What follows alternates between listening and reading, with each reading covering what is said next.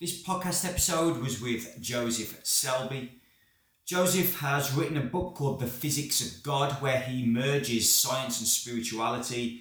He talks extensively about the materialist uh, paradigm and, and evidence based discoveries of the scientific world, merging them with the ancient experience based mystics of the past. Uh, in the podcast, we spoke about consciousness, spirituality, uh, the physical domain. Uh, Joseph talks about reincarnation, which I question.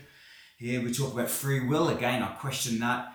Um, and he's also a founding member of the Ananda Foundation, which is uh, like a lineage of, of Paramahansa Yogananda, who wrote an autobiography of a yogi. Love speaking to him. He's a really good guy. Let me know what you think of the podcast. I'll see you soon.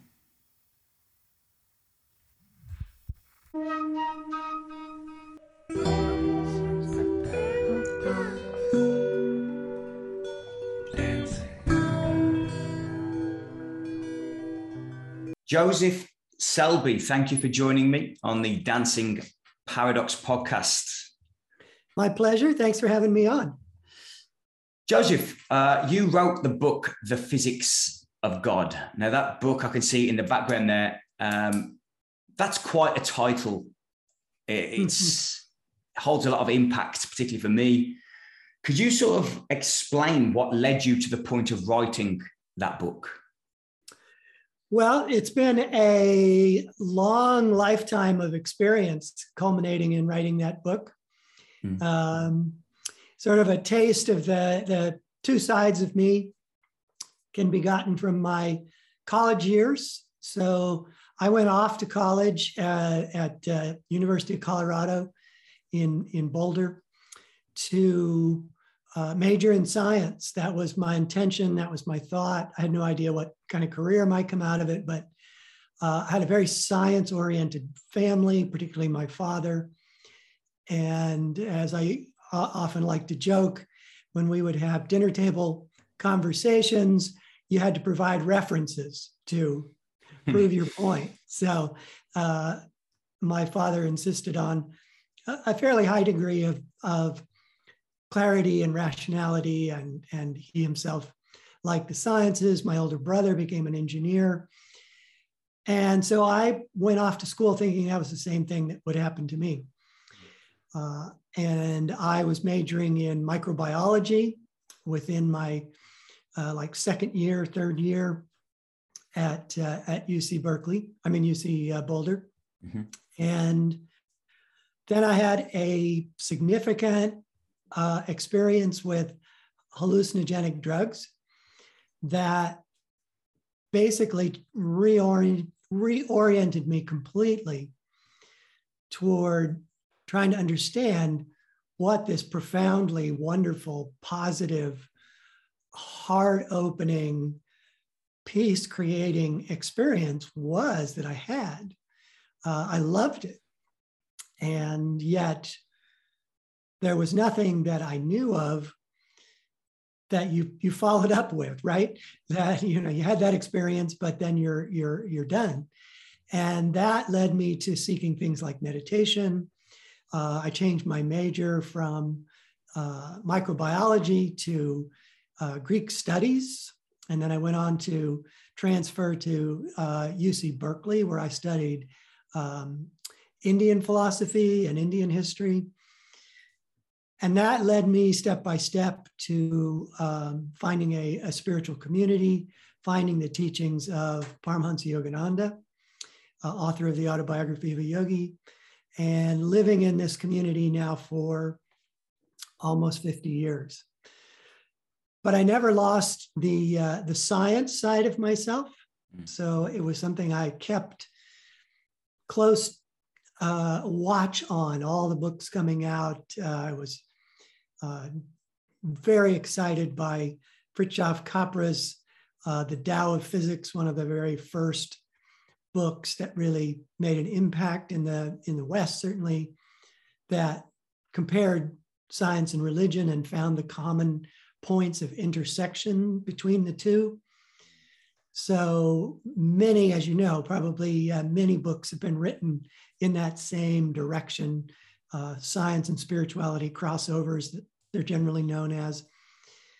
And for years, I wanted to write such a book, uh, but I had family responsibilities. I started a business that took me all over the world doing uh, web design work. And finally, kids left home.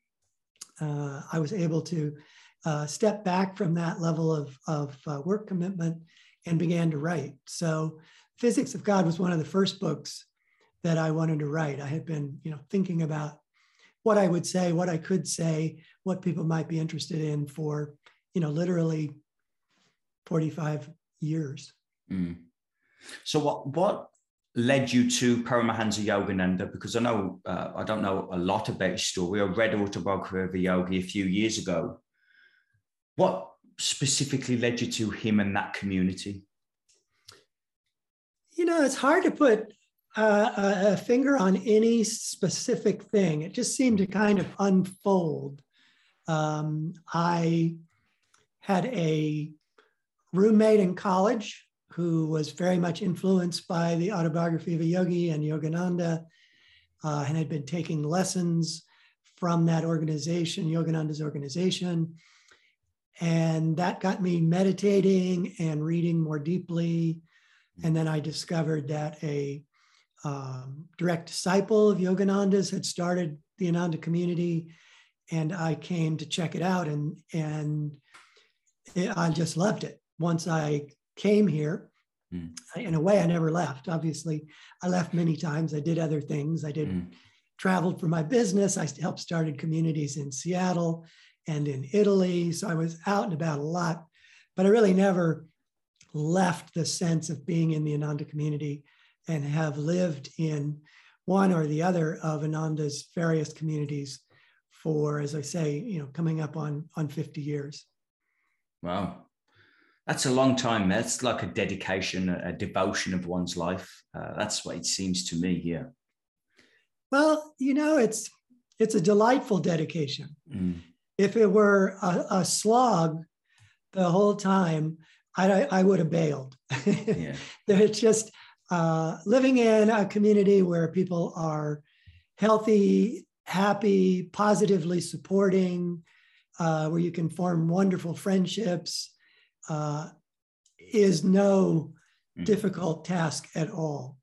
The dedication is born out of really seeing people blossom and, and experiencing within myself more and more satisfaction, calmness, but also, and it's a part of, I think, spiritual teachings that isn't given enough emphasis, mm is that it made me successful.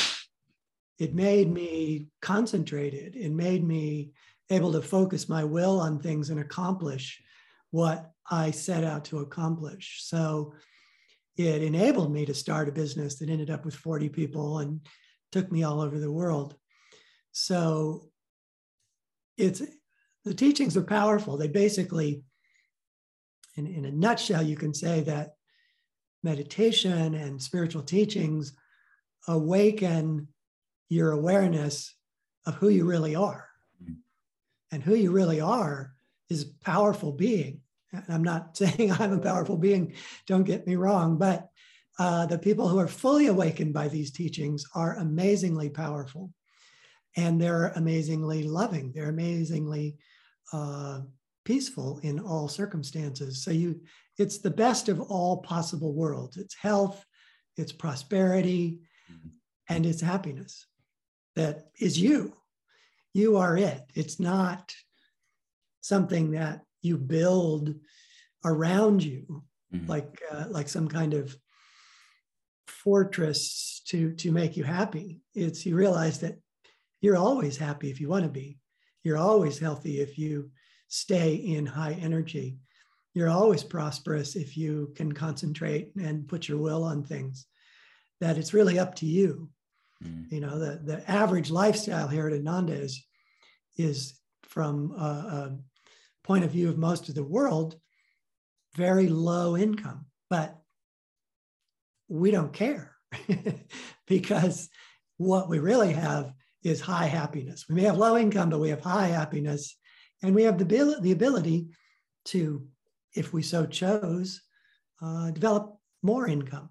It's really up to us to make those kind of choices.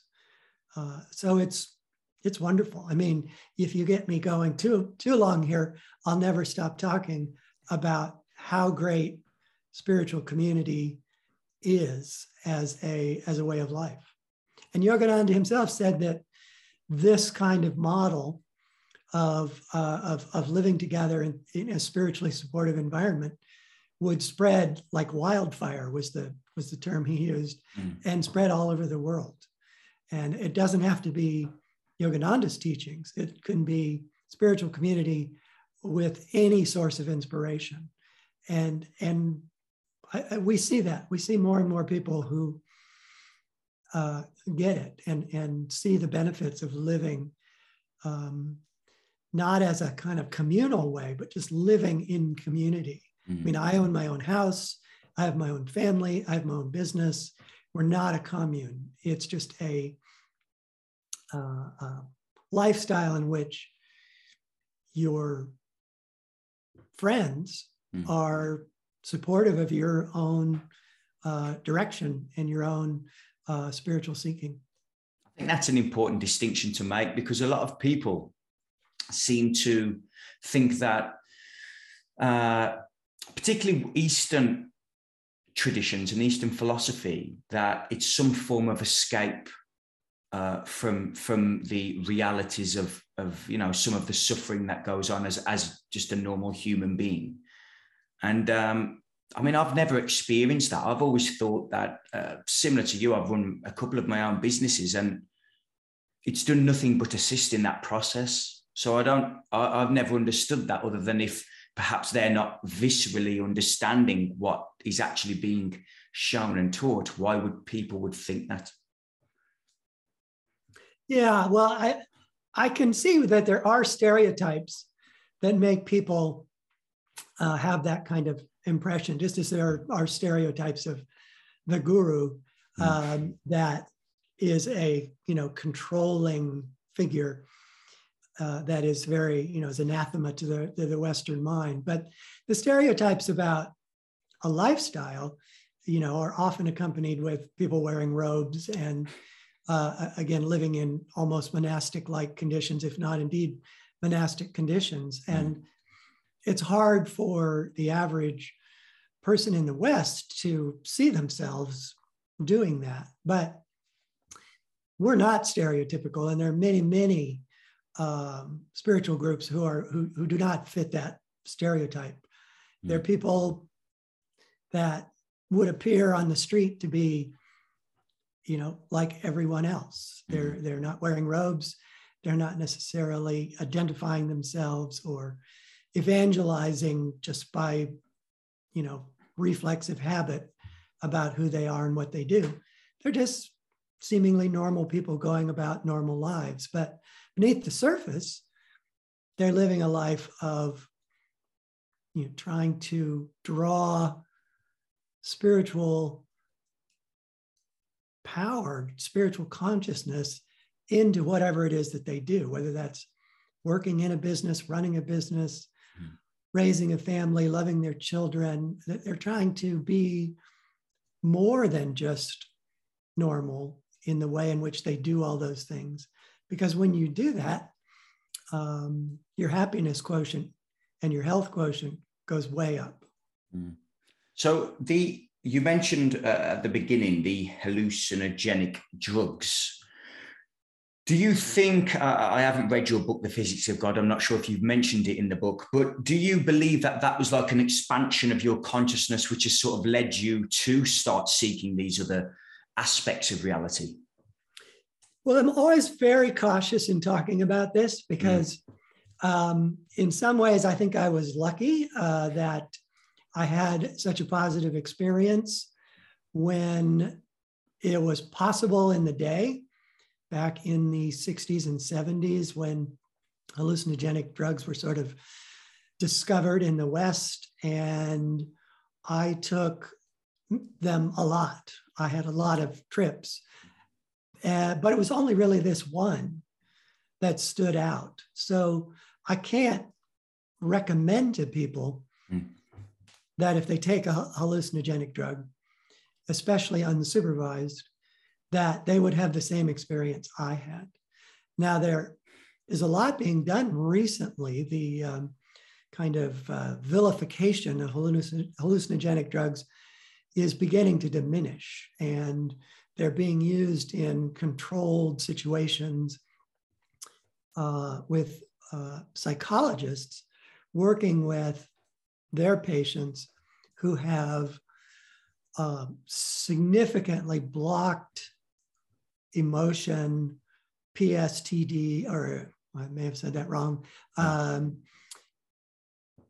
that they can't get loose from, that, that they want to, they're aware that they are blocked or that these they're in a endlessly repeating cycle of emotional trauma. And they found that the right dose of the right hallucinogenic drug can break this pattern for people, that they can release on a significant level for the first time in who knows how long. And it can be uh, a breakthrough, uh, it can be life changing. So they're, they're starting to be used in, in clinical ways. And I applaud that because I do think they're, they're very powerful. Um, so I can't just say, you know, go buy some on the street yeah. and have a have a trip that's going to change your life because chances are that it won't happen. You can even have a bad trip. So be very careful if you're interested in it. It obviously changed my life. Uh, and again, I say I feel fortunate because I had other experiences where that were not so good. Yeah. Uh, but it steered me in a direction. Ultimately, what it did for me was it steered me in the direction of trying to find those things, and meditation was the main thing hmm. that could be a doorway to that same experience, but without the drug. Yeah.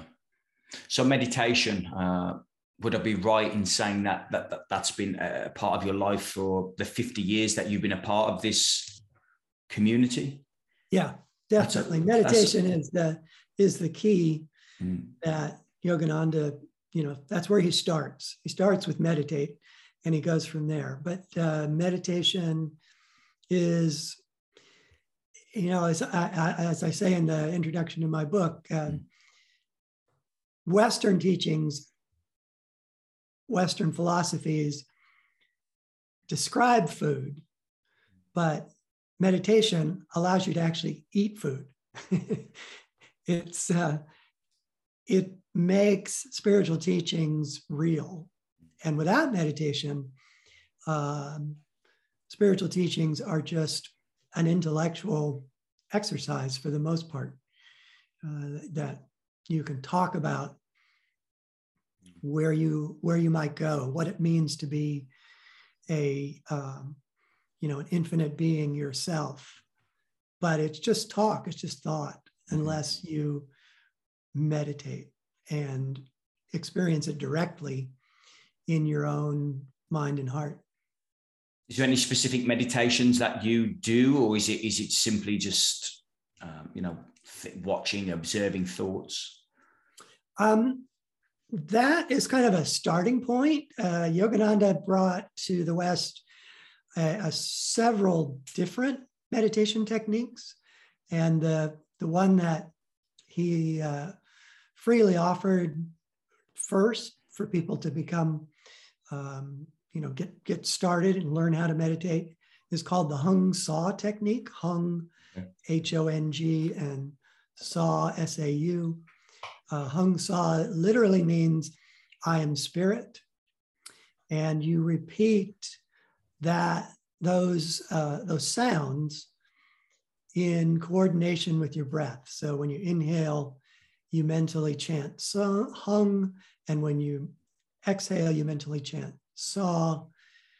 so it's a little bit like mindfulness, but it's more focused.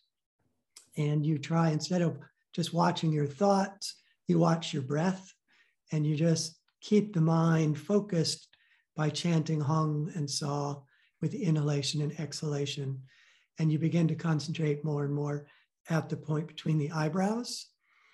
Um, Yogananda also offered a uh, technique called the Om technique, which um, I don't want to take all our time explaining what each one of them is. Yep.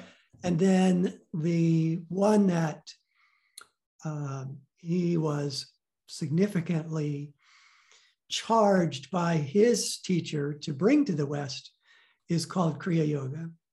And Kriya Yoga is a pranayama technique where you don't merely let the breath um, do whatever it's going to do and watch it, you direct the breath in a very uh, powerful way to bring your energy up to the point between the eyebrows. And it results in a profound stilling of the body and a profound focus of the mind. And it will, in my experience, um, take one as deep as you can go. Oh, okay. I'll have to check that out. Uh, um, let's talk a little bit about consciousness itself. Now, a very broad question and something that's probably asked of science and spirituality alike. What is consciousness to you? Well, let me give um, two different views. Let me give you the, the scientific view, mm-hmm. the view of uh, scientists who are uh, wedded to the what's called scientific materialism.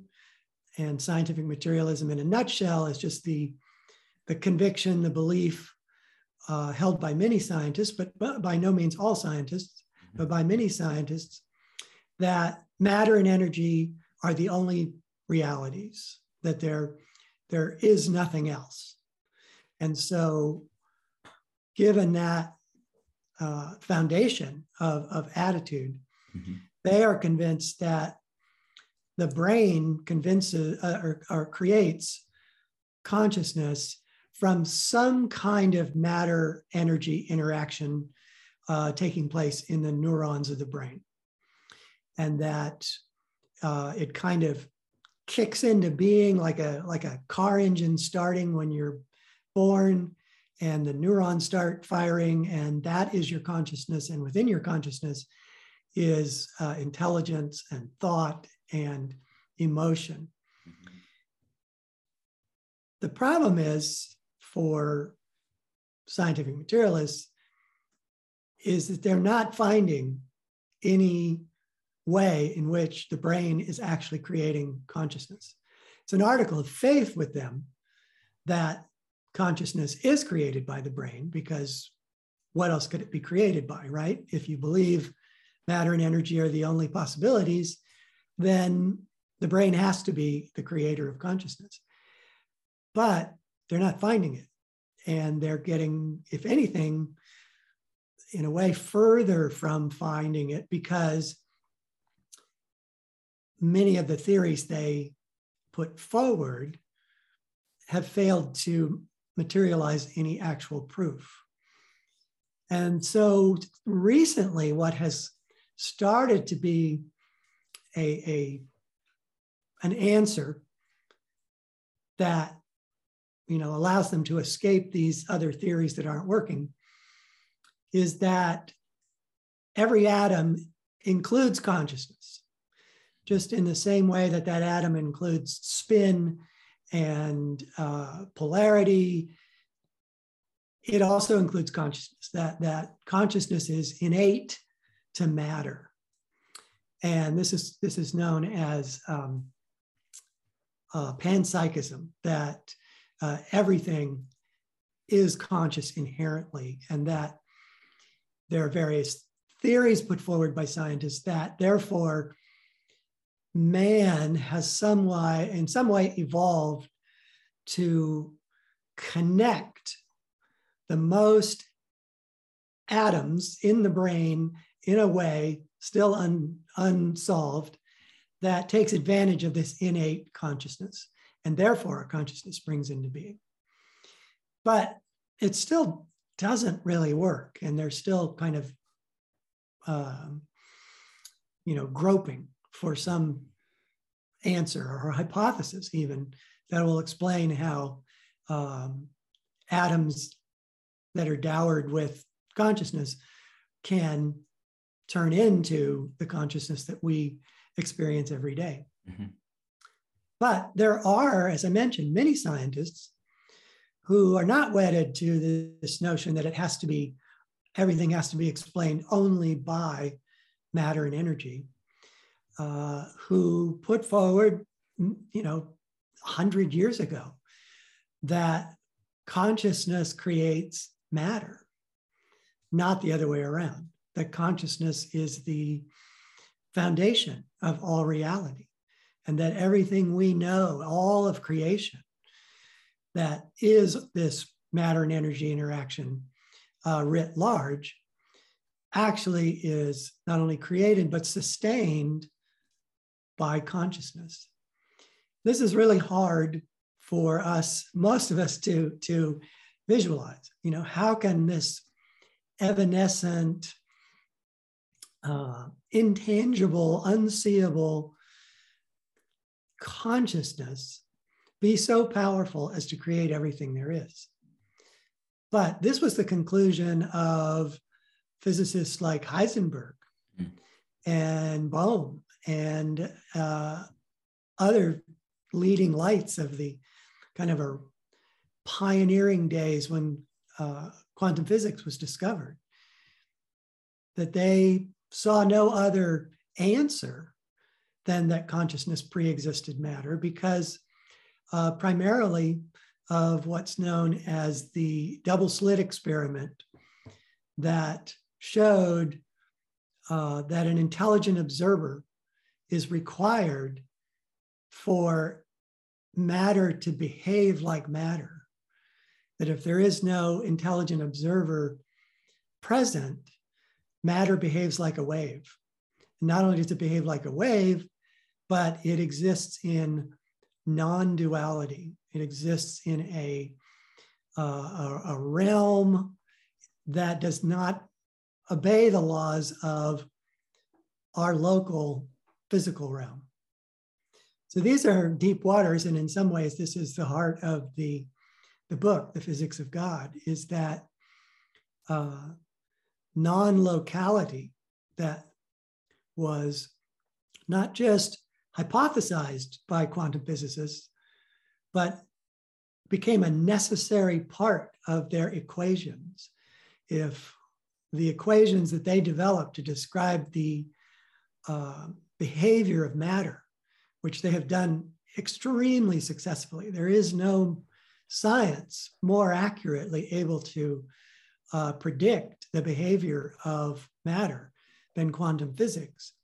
But at the same time, those equations rely on this concept that there is a non local realm that is two dimensional, spaceless, dimensionless, and that all matter exists in that realm as a waveform until it's observed, and then it starts to behave like a particle. So this is kind of mind blowing uh, for most people to, to realize that the most successful scientific, or I should say, physics theory, quantum physics, relies on there being a realm of reality beyond the physical, that otherwise they can't make the various curious behaviors of matter understandable without that. And so there you have what's known as quantum weirdness. You have the um, observer paradox and you have entanglement. Mm-hmm. So, entanglement, which uh, is fascinating and has been uh, kind of out in the popular mind for a long time, mm-hmm. says that if you have connected two particles or two photons. And the original experiments involved photons because they were the um, you know first way they figured out how to test this experiment so basically if you if you shoot a photon at mirrors that are at angles to each other like that or i guess better to show it this way and the photon hits the peak of this angle it literally splits and those two halves of the photon which become lower energy photons. I won't try to describe why that's so, but they become lower energy photons. And then they go at the speed of light in opposite directions. Now, because of the observer paradox, a anything, whether it's a photon um, or a atom or any part of an atom, won't manifest in its physical form unless it's observed. And when you split this photon into two, they know that uh, they're going to form opposite characteristics to each other. So they'll have opposite spin, opposite polarity. And yet, until one of these photons that's racing away from the other at the speed of light until one of them is observed, they don't know which one has which polarity. They don't know, they don't know the characteristics of either of them until they observe one. And the moment they observe one, they know through experimentation that the other one will be the opposite, always. You never have the case where when you split the photon that you observe one and you observe the other and they're the same uh, polarity or the same spin. Uh, I, I, actually I don't think spin applies to photons, so I may get that wrong. Uh, but this opened up a huge paradox because what it was saying is that information could travel from one split photon to the other faster than the speed of light. And according to uh, the fundamental laws of physics that uh, Einstein came up with, there's nothing can travel faster than the speed of light. So, how is it possible? And in theory, these photons could be halfway across the universe from each other, and you would still have the same thing happen. That you observe one, and then the other would be exactly the opposite, no matter how far apart they were. This is explainable if you understand that they're not traveling through space, they're, they're in non locality and they're motionless, and they're never, there's never any distance between those two photons. Mm.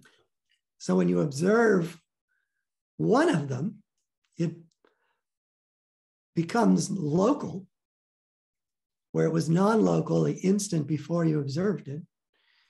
And therefore, the other one knows exactly what polarity the first one is, right? Because they were right there together in non locality, in, a, in a spaceless realm. Mm.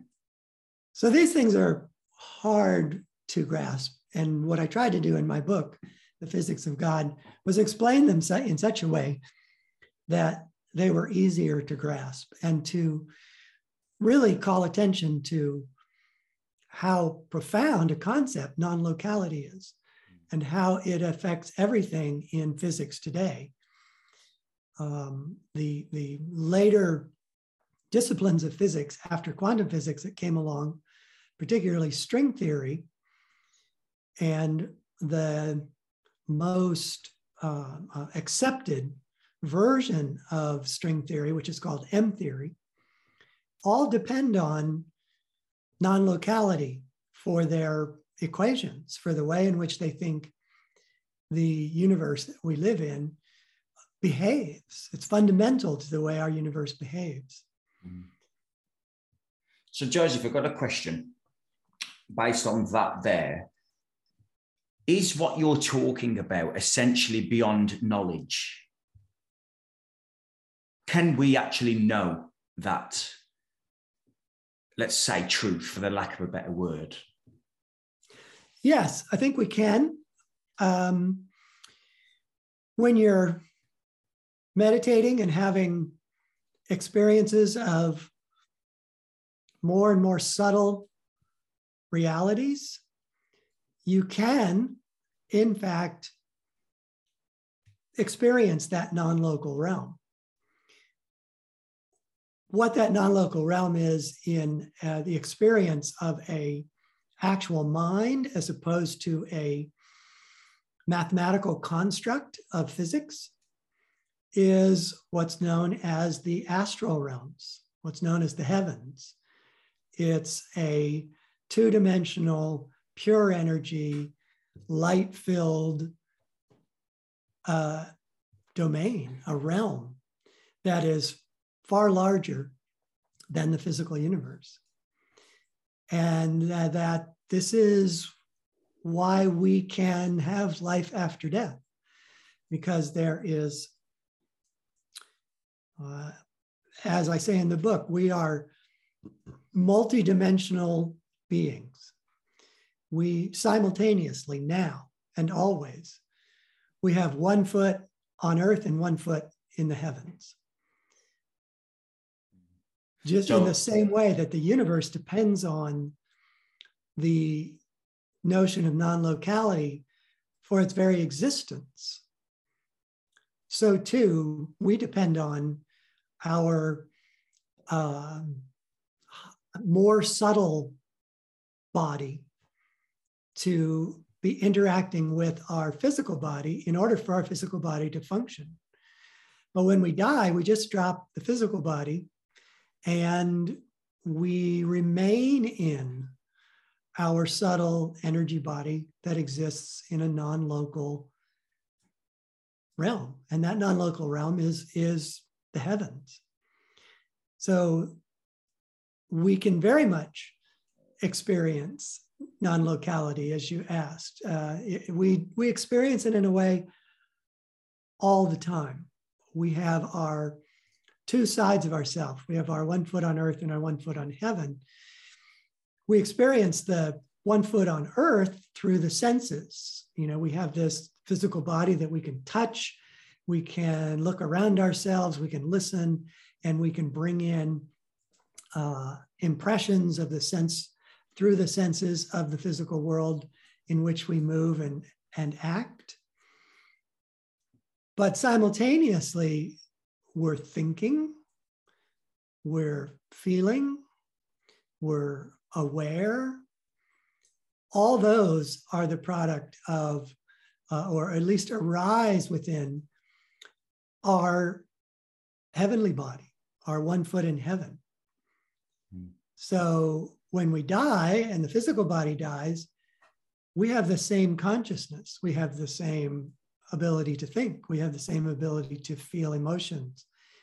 And we even have a exact but perfect counterpart to our physical body that we always have.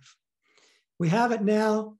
The difference when we die is that we won't have the physical body then, but we have that awareness of the non local realms continuously. We just don't realize it. One of the things that happens in meditation is we realize more and more that we have this subtle body because we have subtler and subtler experiences. Um, the, in a nutshell, how that happens is that when you meditate, you become less aware of your physical body. If you sit still, unmoving for even 10 minutes, what, and with your eyes closed, what you will feel is that it's it's like you're more. You're expanding beyond what the boundaries of the physical body uh, would would suggest. And your awareness expands along with your you know perceptions and your feelings. Just know that you're more.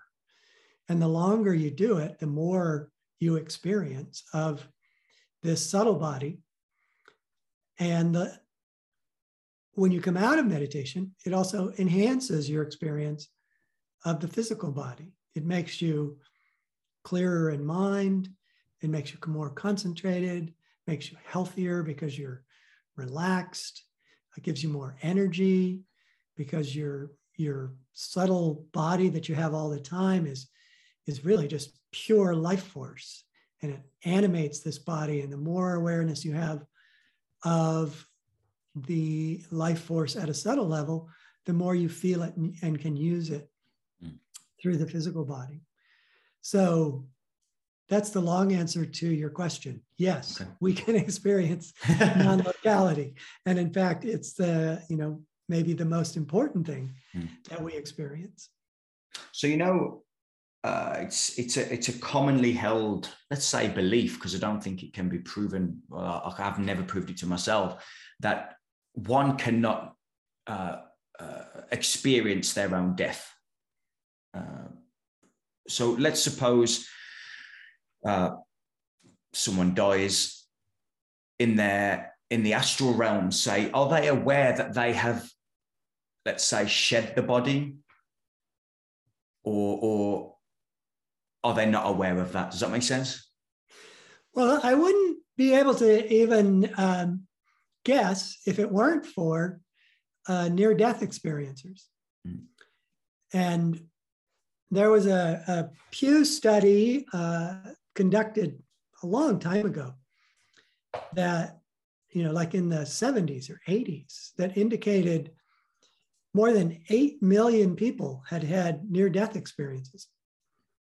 And as you know, there's a, a raft of books written by people who have had near death experiences.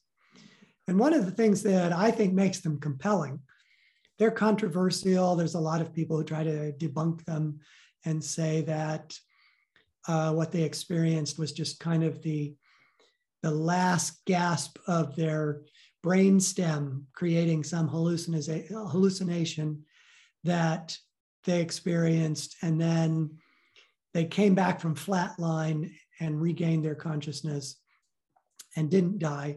And they never really died. If they had according to scientific materialists when you're dead you're dead right? There's no there's no return but in fact, if you read about just the, um, the, the, the physical side of near death experiencers, they can have been flatlined for minutes, hours, and then come back.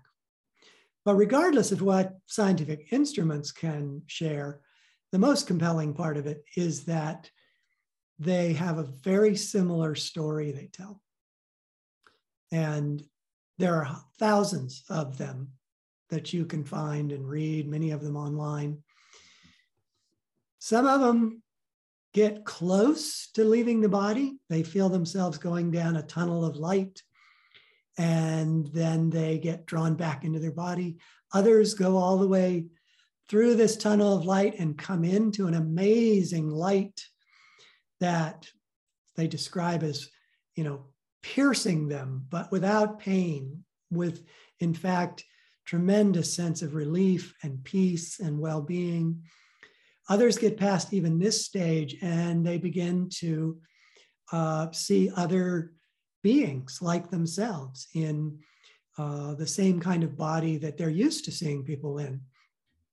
Although they know that they are uh, perfect bodies. They're healthy. They're uh, filled with light. They're filled with vitality. And the people who they're meeting are bright lights, bright intelligences.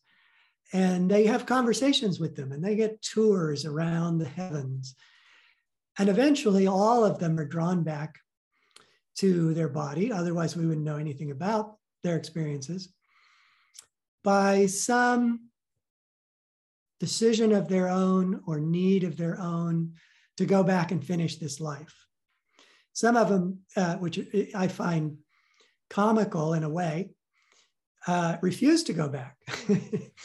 they say, I don't want to leave here. Who, but a fool would want to leave this feeling of joy and love that's in the air and the, the beauties and the wonders that I've seen? And they have to be talked into understanding that they need to finish something important or they need to be there often uh, for their children to guide their children in a very important way that they might not get if they weren't there.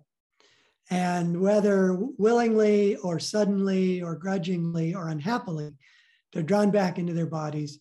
And sometimes their bodies are, you know, they died for a reason. Sometimes they've been badly burnt. Sometimes they've been in an automobile wreck and their uh, their limbs are fractured and they come back into uh, cancer and they have a very, very rough road to hoe. But they all say that having had that experience gives them an entirely different uh, feeling as they go through these experiences, not just a mental attitude. But they no longer fear death. They no longer fear pain, really. They don't welcome pain. Yeah. They no longer fear it. And they know that there's a purpose to their life that's deeper than anything they had ever known before. Um, they have a equanimity, they have a calmness about living, mm-hmm. and it allows them to live better. Mm-hmm. Much of the reason why people are not living the life they want to live is they're in a tense jumble of resistance toward the life they have. And until you can live the life you have well, it's very difficult to live a life that you want, to live a different lifestyle or to, you know, get out of the rat race, as people often say. But the rat race is all in your mind. The tension you have about being in the rat race is all in your own heart. It has nothing to do, fundamentally, nothing to do with the life you're leading on an outward way, in an outward way. It has everything to do with how you're responding to and reacting to the life you're in. And that jumble is eased by these near death experiencers, sometimes in profound ways. They just come back completely accepting of whatever life is giving them, whether it's hard, whether it's easy. And it's moving to read their uh, accounts of near death and, the, and their return because they're different people coming back, but there are different people coming back into exactly the same life they left. They don't, for the most part, leave the life they're in. They just live the life that they have in a much more satisfying way. Mm. I remember reading Anita Moorjani, uh, that mm-hmm. was years ago, Dying to Be Me, yeah, and that was fascinating. I think that um, death is, uh, in my life, that has sort of played the, the role and the um, the catapult that has completely moved my direction towards something more meaningful to me. Mine wasn't a physical death, it was more of an identity death. Um, I don't know what's going to be more painful, the physical or the identity. It was very, very painful experience. Well, I've had that numerous times now on, on uh, I've done ayahuasca a couple of times that it happens during those ceremonies. And I think that that uh, I think that b- becoming comfortable with death brings about that natural equanimity that you you spoke about there. There's nothing really that can shake you and overly stress you other than like natural stressors off that middle point. That's what I've found in uh, when I work with like athletes uh, on like a consultancy basis when you can bring the people into that state of equanimity, very often it's being okay with what's happening, regardless of the external circumstances, once people can get into that state, they're sort of unshakable in the face of anything that life throws at them. And uh, that near death experiences seem to be a trigger point for a lot of people. But as you say, if you just read their work, read their books, um, they're very impactful, very impactful indeed. Uh, Joseph, the struggles in life. Uh, you, I read a, I think I watched a YouTube video of yours, and you you basically said that you can be happy all of the time. Um, could you expand on that somewhat? Well, I mean, much of what we've already been talking about mm. Uh, points to that, how that's possible. Mm. We just get so caught up naturally. I don't mean to this to sound in any way judgmental because I I not only have shared it before coming on to the spiritual path, but I've shared it many times even on my path that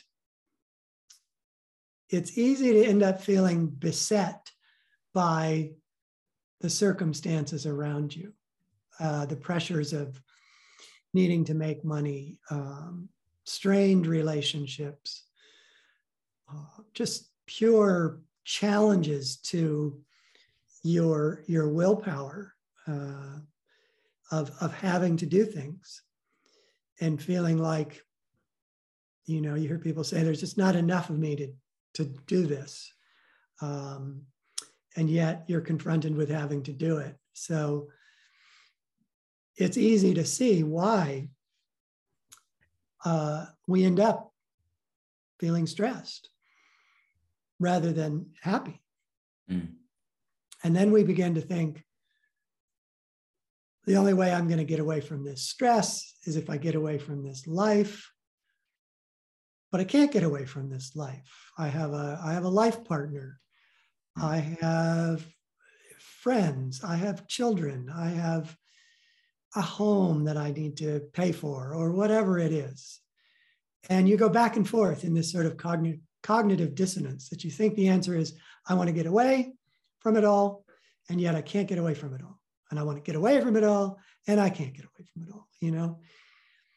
So, where do you go from there? Uh, you obviously don't have the kind of, most of us don't have the ability to leave it behind and go somewhere else and start over.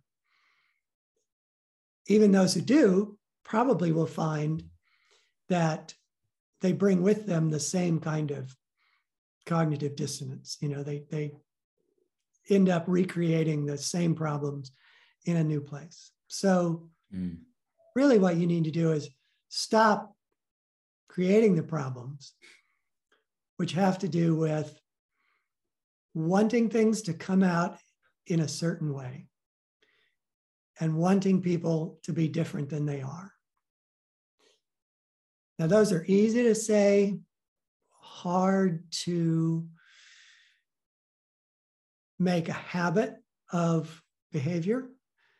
But if you can, it'll change your whole experience of life. Love people, support people, no matter how they are. And if you can't do it in an obvious way, uh, just accept that they are the way they are. Hmm. And accept your circumstances. They are, at least for now, the way they are. What are you going to do about them in a positive way? How can you make um, what you're doing feel better to you, even though you still have to do the same thing. I really want to um, stress how much importance meditation plays in that. Because in meditation, you can get yourself to the point where you relax, you let go of stresses and strains.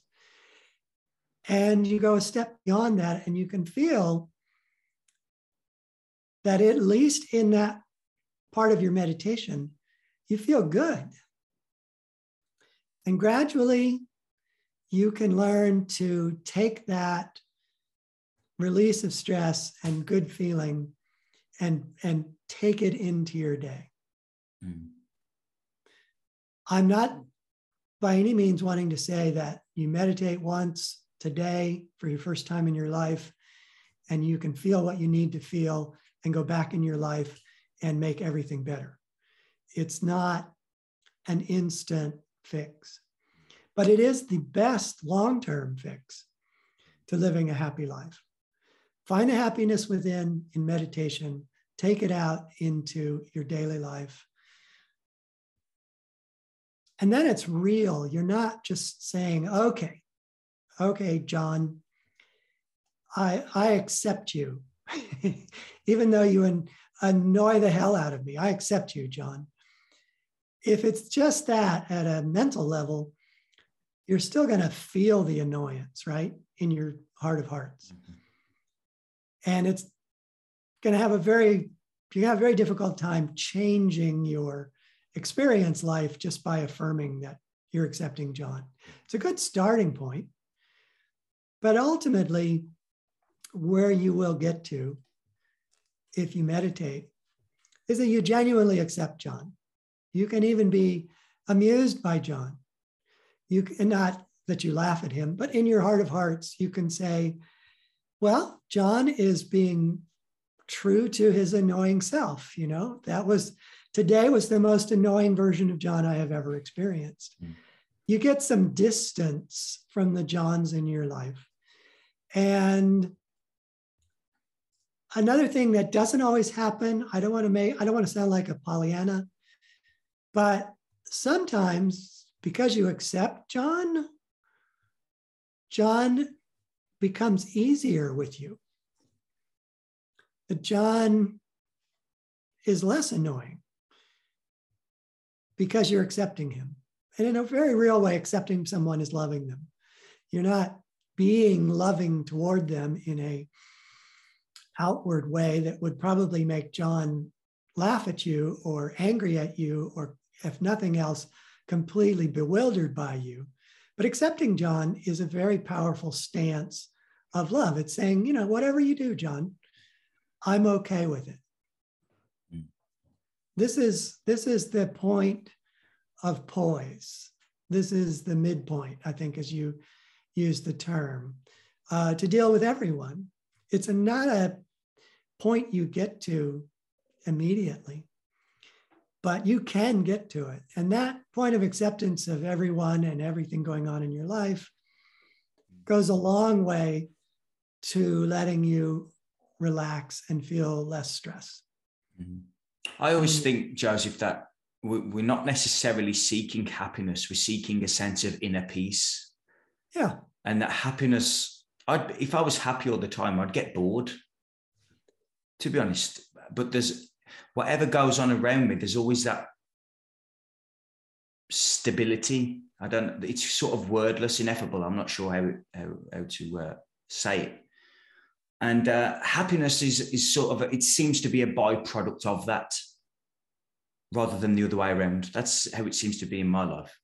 Yeah, well, I think it's just a it's a matter of definition. I mean, you're defining what you really want as that centered peace. Mm.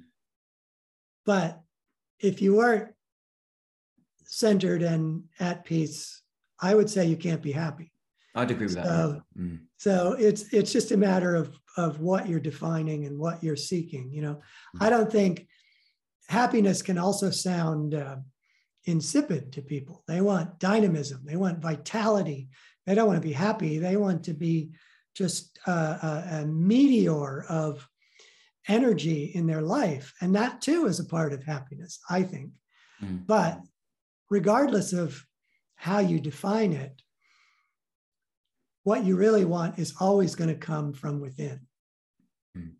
Whether it's that meteoric energy, whether it's being centered and poised, whether it's uh, peak performance in, in sports, that all emerges from within.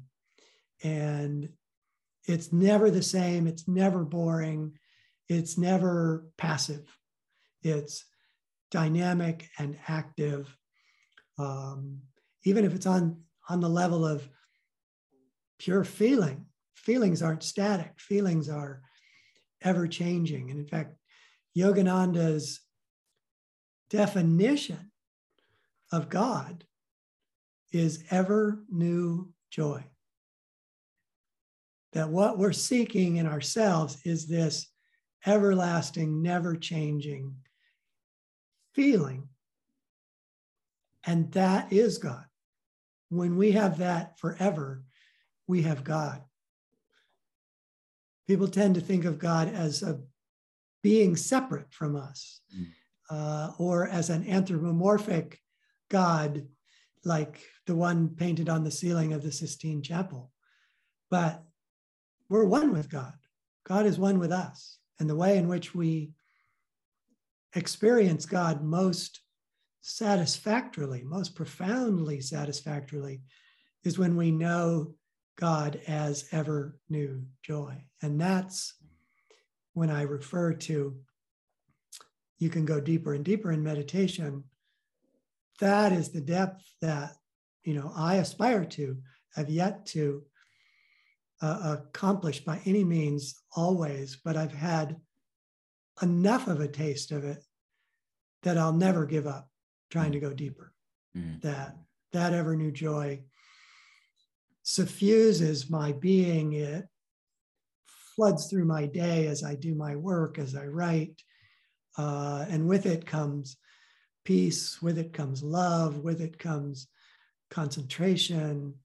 Um, it is the most satisfying, animating, um, enriching experience that I have ever touched on. And I know that there is so much more. Mm. Read the lives of saints. They are, they're in bliss, they're in joy always. Do you leave, read the stories of uh, near death experiencers and what they come away from uh, often with their experience of the heavens is that the heavens are just joyful. They're filled to the brim with joy and with love. And that even though they don't keep it entirely, when they come back from that, they never forget it. Mm. You're writing a book at the moment called The Psychology of God, I believe. Well, actually, it started its life as that, and now it has become um, more focused on neuroscience. Mm. It's coming out this fall. It's called Break Through the Limits of the Brain.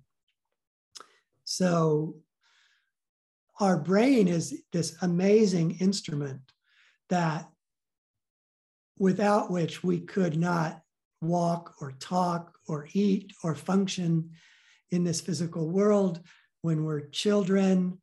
Uh, we can't do any of those things. When we're first born, we have to start uh, wiring the brain through action. Every time we do an action, the brain will start to wire to support it. So children learn to hold things, to move, uh, eventually to walk and talk. And when they do all those things, they're wiring the brain so that they can function in the physical world.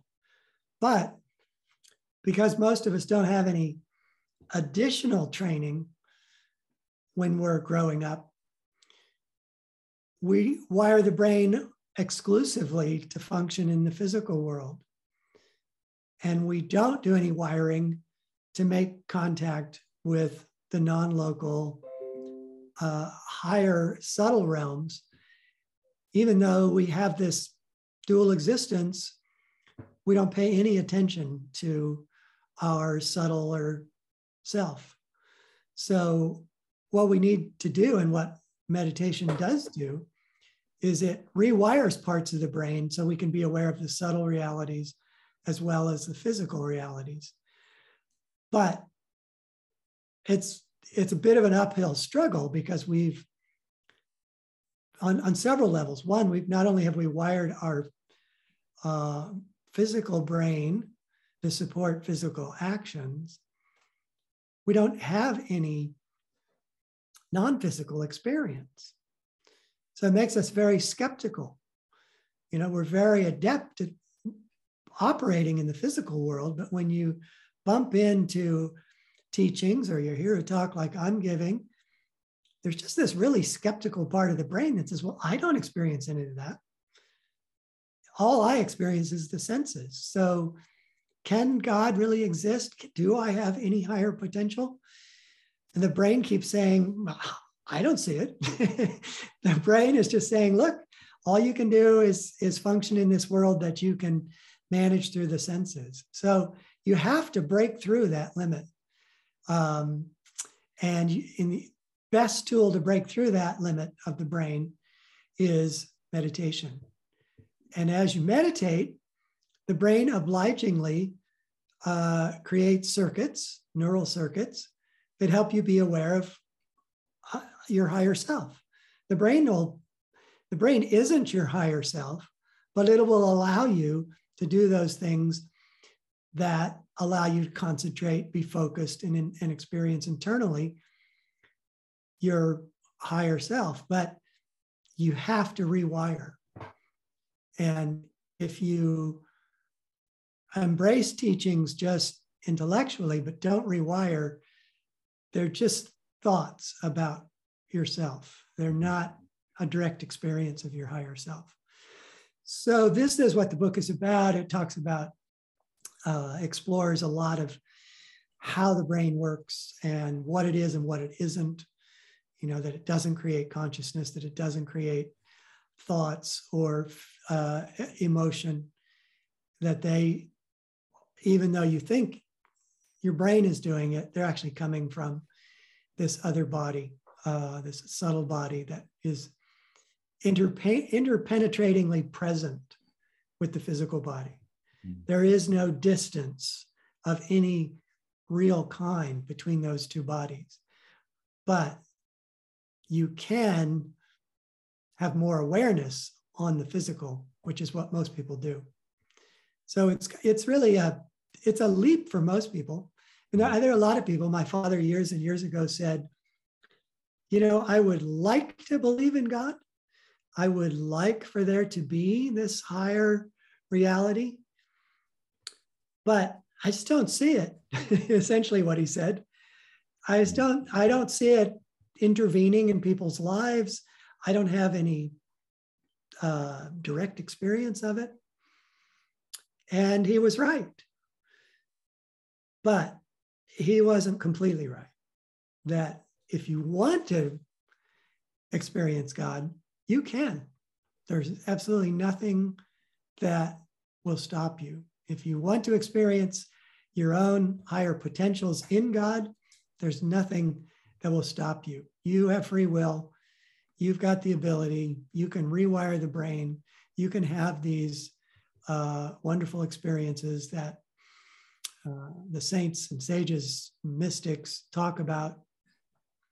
You are just like them all of us are just like them. The only difference is that while they were visiting, they rewired their brains so that they could have awareness of both. They could be aware of transcendent realities beyond the body and simultaneously aware of the body. They could they could use the body just as well as any of us uh, use ours. But they also broke through that limitation that the brain imposes and became aware of um, infinite potential, infinite reality, infinite joy. And then they, because they know it, they want to tell us about it. They want to teach us about it. It's so good, they want to share it. And saints and sages come and go, but they keep sharing the same message that there's a, a vast and wonderful reality beyond what the senses reveal to you. And you just, you can reach it if you will, if you can convince yourself, if you can become convinced that uh, it's worth doing, you can find it. You can experience it. It can change your life. Yeah. Yeah. Um, you mentioned there free will, and that's like a philosophical uh, question, I think that, and religious one that many people can fall into. Um, the reason I asked it, the reason I bring that up is because uh, it, people seem to to um, wake up, if you like, very often spontaneously and without any real will to do so. To what degree does free will play in that awakening process? Right. That's a good question. And, and one, as you say, that has, you know, been a philosophical discussion for thousands of years. Is, you know, what what is free will and how free is it? And why, as you say, do uh, some people spontaneously become aware of their higher potential or people ask you know why would a why would a baby uh, contract covid and die? You know what what in any of that gives us free will? And i think the only way you can see it and the only way it can make sense is if you embrace reincarnation. The idea that the life you're leading now is just one in a very long series of lives, and that you bring with you into a life knowledge, tendencies, karma. And karma has been grossly misunderstood by uh, the West since it, you know, first came into the West's awareness back in like the 19 early 19 mm. uh, hundreds, 20th century. But essentially, karma is a set of inclinations and desires that you want to try to work out. And that some of those inclinations and desires can only be worked out in a physical body and in a physical world. So you need to be here for those uh, karmic inclinations to, to be able to happen. Mm. But they also, because they're set in motion from previous lives, they can affect this life unexpectedly. So you may have had built up really strong inclinations and strong um, expansions of your consciousness in a previous life.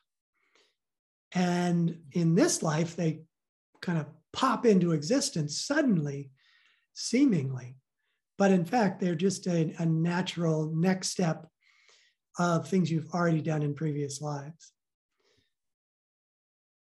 Reincarnation, again, just like the notion that there is higher consciousness, there is God, is hard for people to embrace. Um, if you don't think that there's any life after death at all, you're going to have a hard time embracing the notion that reincarnation has made you, you know, have many, many lives after death. So it's a leap if you don't already at least have some openness to the notion that you're more than a physical body, that you live on in some way after death. Yeah. So, what end, Joseph, is reincarnation then? To what end? To to ascend, for the lack of a better term, or? To ascend. I mean, the the basic notion of reincarnation is that in life after life, we we try to find our essence in all the wrong places. That we need to work out through perhaps thousands of lives, maybe even millions of lives as a human, how to find happiness.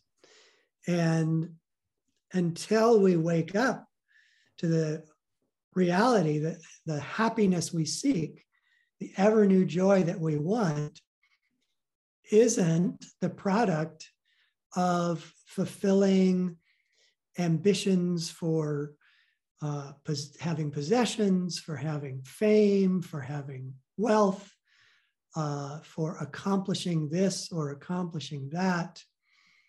uh, or having, and this is a big one, having the kind of relationships that we think we need in order to be happy, that we want other people to make us happy. We expect other people to love us. And gradually, like a, a, a school with not five or 10 or 20 grades, but thousands of grades, we work our way up through this school of learning uh, until we reach, you know, the uh, advanced degrees where we realize that yes, we can do all these things, that we're capable of amazing things. I imagine as an athlete, you had great satisfaction in being able to do whatever it was. I'm guessing maybe football was one of your sports that you could make that ball do anything you wanted and you could get it in the goal with a kind of absolute joyful satisfaction. In the higher grades, we realized that that higher satisfaction was only uh, the, the, the background feeling we had to that accomplishment. But yet we could, we could have that feeling of joyful accomplishment continuously without having to develop that control of a, of a, football and mm. put it into the goal. That we learn more and more that we are these amazingly powerful beings who can accomplish anything they want. But as long as we depend on that accomplishment to make us happy or to, to depend on just the perfect relationship to make us happy, that we're always going to be let down mm. because we're not always going to have the opportunity to make that amazing goal or to have that success in business or to have a relationship that is always giving us what we want. Mm. And eventually you learn you have to turn it around. You have to give energy. You have to be the one in the relationship that makes the other person happy. That you have to be the one in your business that makes people feel empowered and happy. And uh, you have to give to your students the knowledge uh, your your the, the, people you're consulting in your uh, sports consulting that you have to give them the essence of what it is to be successful. You have to give them the way of finding that extra concentration and that extra clarity and that relaxation of peak experience that many, many uh, high level people in sports achieve routinely. They just get into another zone all the time. And all of these combine to give us eventually our graduating papers that we can function dynamically in this world and at the same time feel the presence of God, feel the presence of ever new joy, to have the transcendent awareness simultaneously in whatever we're doing. And this is an amazing state. And it's not one that I have. I don't want anybody to, to think I'm describing my day to day awareness, but I am describing something that I've had enough experiences here and there in my outer life and definitely in my meditation that I have no doubt any longer that it is possible to achieve. Hmm. Okay. And then you don't reincarnate anymore. Then you get to stay in this amazing higher realm of the heavens. That the, the astral realms, as you say. Yes. Now the astral realms too. I hesitate to bring this up because I don't want anybody to get depressed. But even the astral realms also have a gradation, and that once you earn the right to stay in the astral realms forever instead of having to incarnate in a physical body and learn some more and then die and go to the astral regions and then incarnate and learn some more. Eventually, you graduate from that. But then there are lessons to continue to learn in the astral regions that, that expand your already a profoundly expanded consciousness even more until you have no body. You, you need no body. You don't, you're not attached to anything enough to need a body any longer. But you never lose awareness of yourself as an individual. As a Yogananda's teacher put it, you merge without any loss of individuality. You become the infinite, and yet you're still aware of your separateness. You're one. You're aware of your oneness. You're aware of your separateness. You're aware of your oneness. Mm-hmm. It, the mind can't comprehend what that experience is. But many people fear, the reason I bring it up is many people think, well, if I become one with God, I'm just gone, right? I'm snuffed out as any kind of separate person. So I kind of like being a separate person. Why would I do that? You know, why would I give up this wonderful high potential in its ultimate moment? I just disappear. I mean, who wants that? But you don't you become the highest possible that you can become with the most joy, with the most wisdom, with the most awareness of the universe and the astral regions and everything, all of creation. And yet you're also aware of your perfect unity with God. I think that's a great place to leave it, Joseph. We've been on hour and 10, hour and 15 minutes, I think. And uh, I've loved talking to you.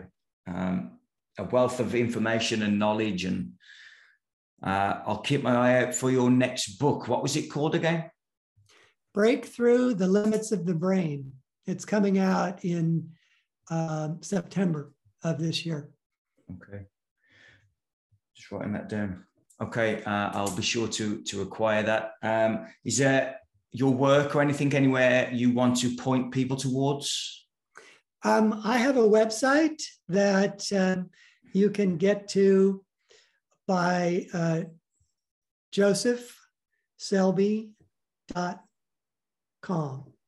Just my name, josephselbie.com, will take you to my website and um, find more information my books, you'll find articles I've written, other interviews I've had, and uh, in my books, I point a lot of people to um, ananda.org, which is the website has uh, everything about meditation I've been talking about, you know, where to find it, how to practice Hong Sau, uh, more information about the Om technique and Kriya Yoga, uh, more about Ananda, more about Yogananda, founder Kriyananda. So if you want to have a deep dive into many of the things I've been talking to, uh, ananda.org website is a great place uh, to go to learn more. Wonderful. Joseph Selbie, thank you for joining me. It's been my pleasure, Alex, and uh, let's do it again. Yeah, sure thing. See you soon. Bye bye. Bye bye.